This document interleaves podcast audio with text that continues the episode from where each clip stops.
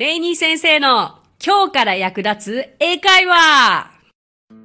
Hey, what's up? さあ、始まりました。レイニー先生の今日から役立つ英会話。今日もお聞きくださってありがとうございます。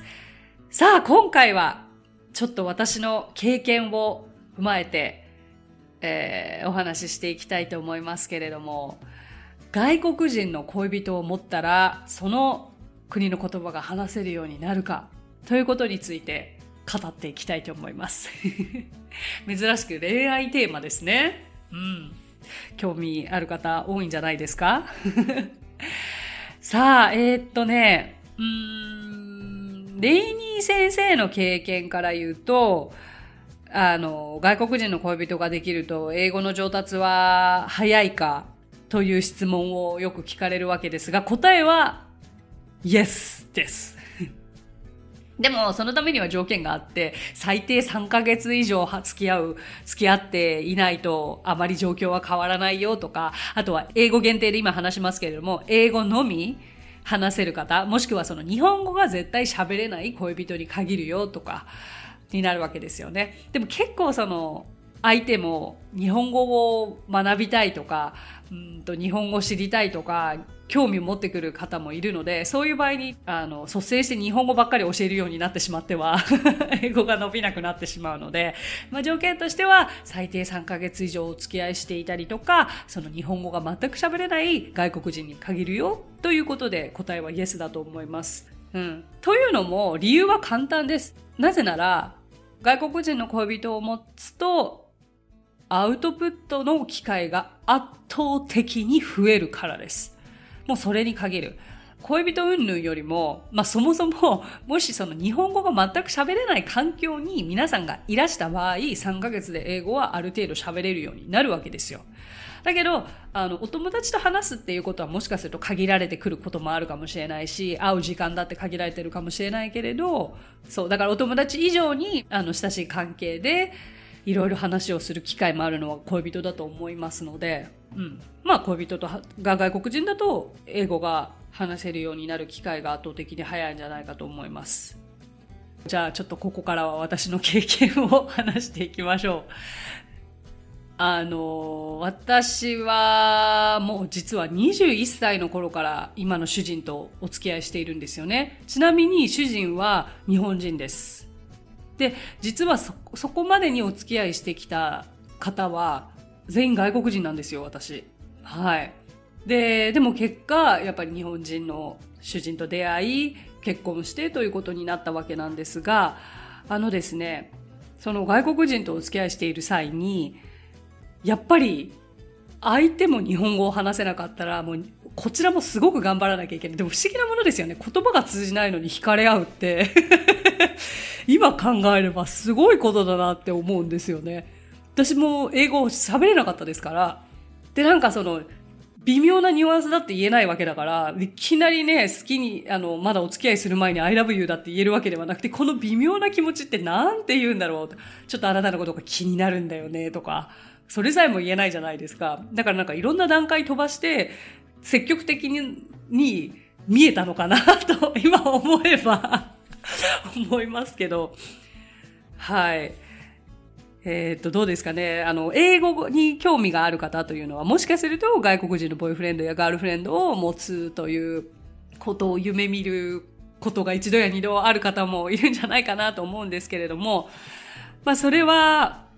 私自身も実際アメリカに行くときは、もう将来は絶対にアメリカ人と結婚してアメリカに移住するんだっていう気持ちでいたんですよね。まあ、単なる何ですかね、アメリカという国に憧れていたのと、あまあ、アメリカ人と結婚するってすっごい安易な、安易な、なんかあれですけれども、映画ばっかり見てたから、やはり映画に出てくるようなアメリカ人ばかりがアメリカには住んでいるんだろうなと、ハリウッドスターばかりが高校にいるんだろうなって 思っていたんですけれども、だってそんなね、日本に憧れる外国人で、そんなスーパースターが、スマップが学校にいるわけないじゃないですか。だからまあ、夢と現実が全く違った生活がアメリカで17歳から始まった時に、あ、現実ってこれかと 思ったわけですが、やはり人間はどこかね、こう自分に持っていないものを持っている方には惹かれるものなんじゃないかと思いました。特に私は当時、英語が全く喋れなかったというコンプレックスから、英語が完璧なネイティブの方に憧れはすごく抱いていたと思います。でも向こうからしてみれば、日本語喋れないわけですし、向こうは母国語しか喋れてないわけで、向こうからすると逆に私みたいに、その日本語が喋れて英語を勉強しているというところが魅力だったかもしれなくて、そこに、まあ、バッチしたんじゃないかなと思うんですけれども、結構ね、あの、向こうで、高校で、日本人が、まあ、10人ぐらいいて、まあ、韓国人も20人、30人、当時中国人はものすごく少なかったんですが、全体的に200人ぐらいのすごく小さな学校だったんですよ。で、その30%ぐらいが留学生、アジア人でして。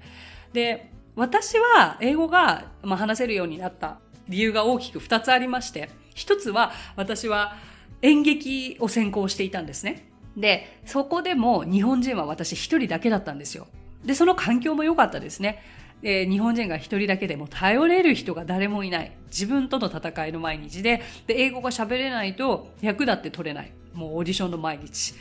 とにかく英語を話す時間でしたから、まず英語が話せるようになった理由はそこに一つあったのと、あとはあの、本当にそれもご縁でしたけれども、日本語が喋れない、英語しか喋れない、あの、外国人の彼とお付き合いをする機会があったからなんですよ。だからその二つで私は、もう圧倒的に最初の3ヶ月で英語が話せるようになったんですね。だけれど、周りを見てみると、授業を受けるだけって受け身なんですよ。いくらアメリカに留学していて、毎日アメリカで生活していたからといって、英語がペラペラになるかと言ったら、そんなことはありません。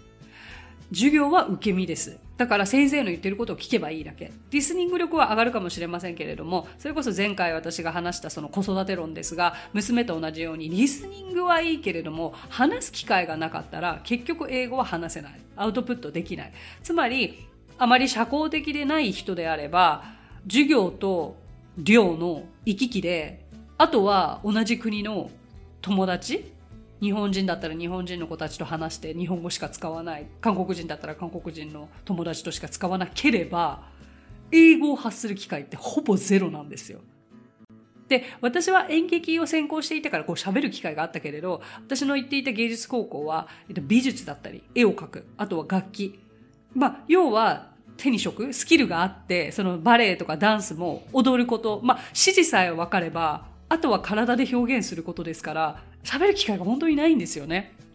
そうした時に周りを見ていると圧倒的に最初の3ヶ月でやっぱり私はその英語力が上がったと思ったんですよ。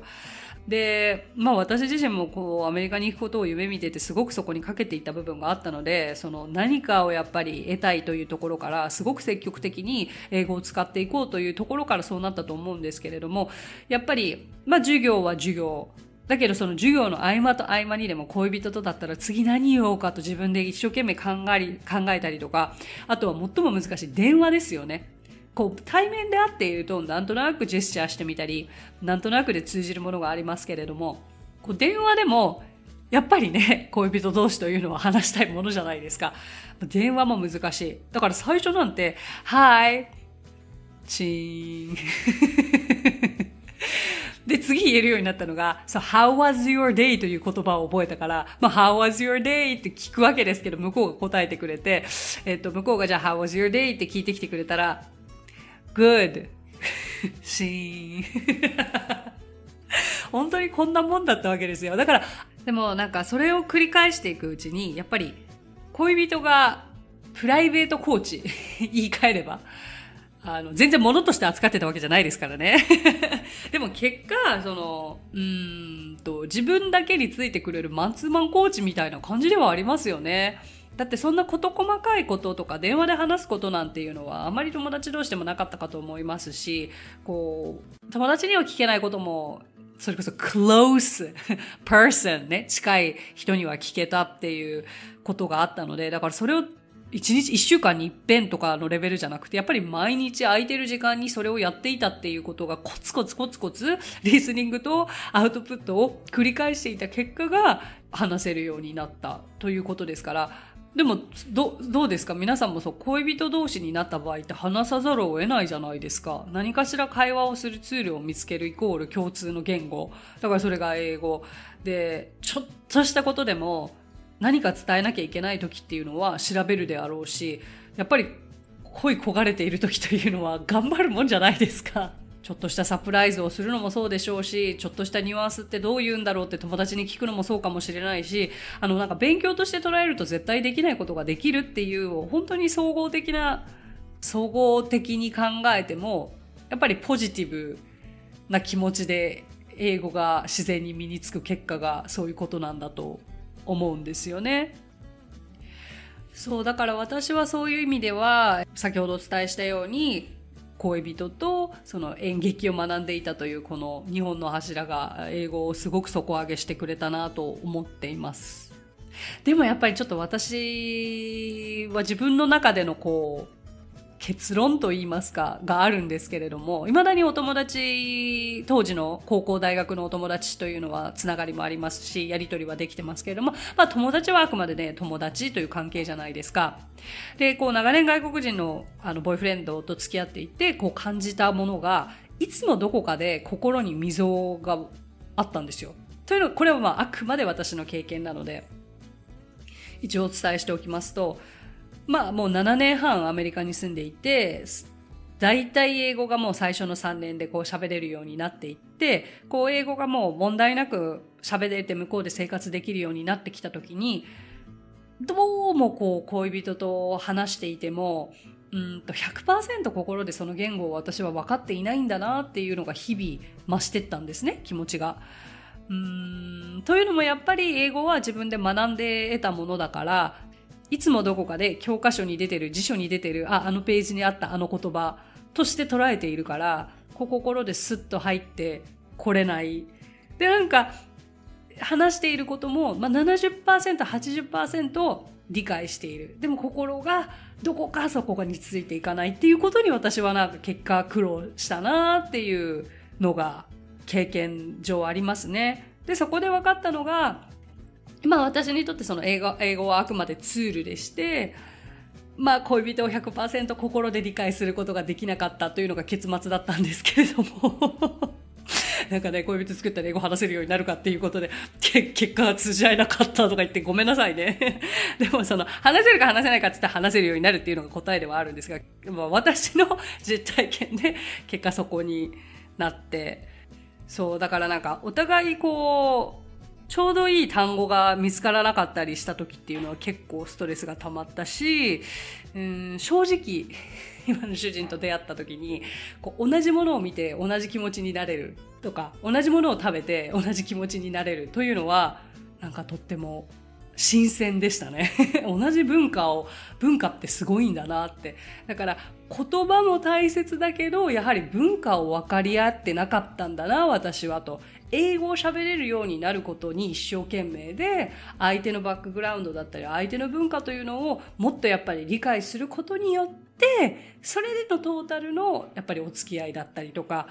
相手を理解すること、その国の言語を理解することにつながるんだなと思いました。そうだから、あの、言葉の壁や文化の壁があったとしても、もうそれ以上に相手を思いやれる心を持って一緒にいられるのがもう国際結婚じゃないですか。だからそういった方々って本当に素晴らしいなと思いますし、結局はね、関係がうまくいってもそうでなくても、まあ自分たち次第っていう部分はあるわけですけれども、現在外国人の恋人を持つことを夢見ているあなた方、夢見ている方々も、まずはもちろん失敗を恐れずに行動してみてほしいということと、あの、まあ実際に経験してみなければ何も始まらないですし、そういった経験の上で英語を身につけるのも一つの手だと私は思いますよ。そして恋愛に国境はありませんからね。と言ってなんかもう結論がバラバラになってしまいましたけれども、あの、結果、外国人の恋人を持つと英語は話せるようになりますよ。なると思いますよ。というのが私の結論でございます。So, that's it! 今日はこの辺にしましょうもしね、あの、国際結婚されている方であったりとか、何かそういったご経験があった方でもエピソードをシェアしてもらえれば嬉しいです。じゃあ今日はちょっとゆるーく私の経験を踏まえてお話を聞いてもらいましたが、えー、この番組は毎週金曜日に配信されていますので、ぜひチェックしてくださいね。えー、レイニー先生の今日から役立つ英会話でした。So, talk to you soon. Thanks for listening. Bye!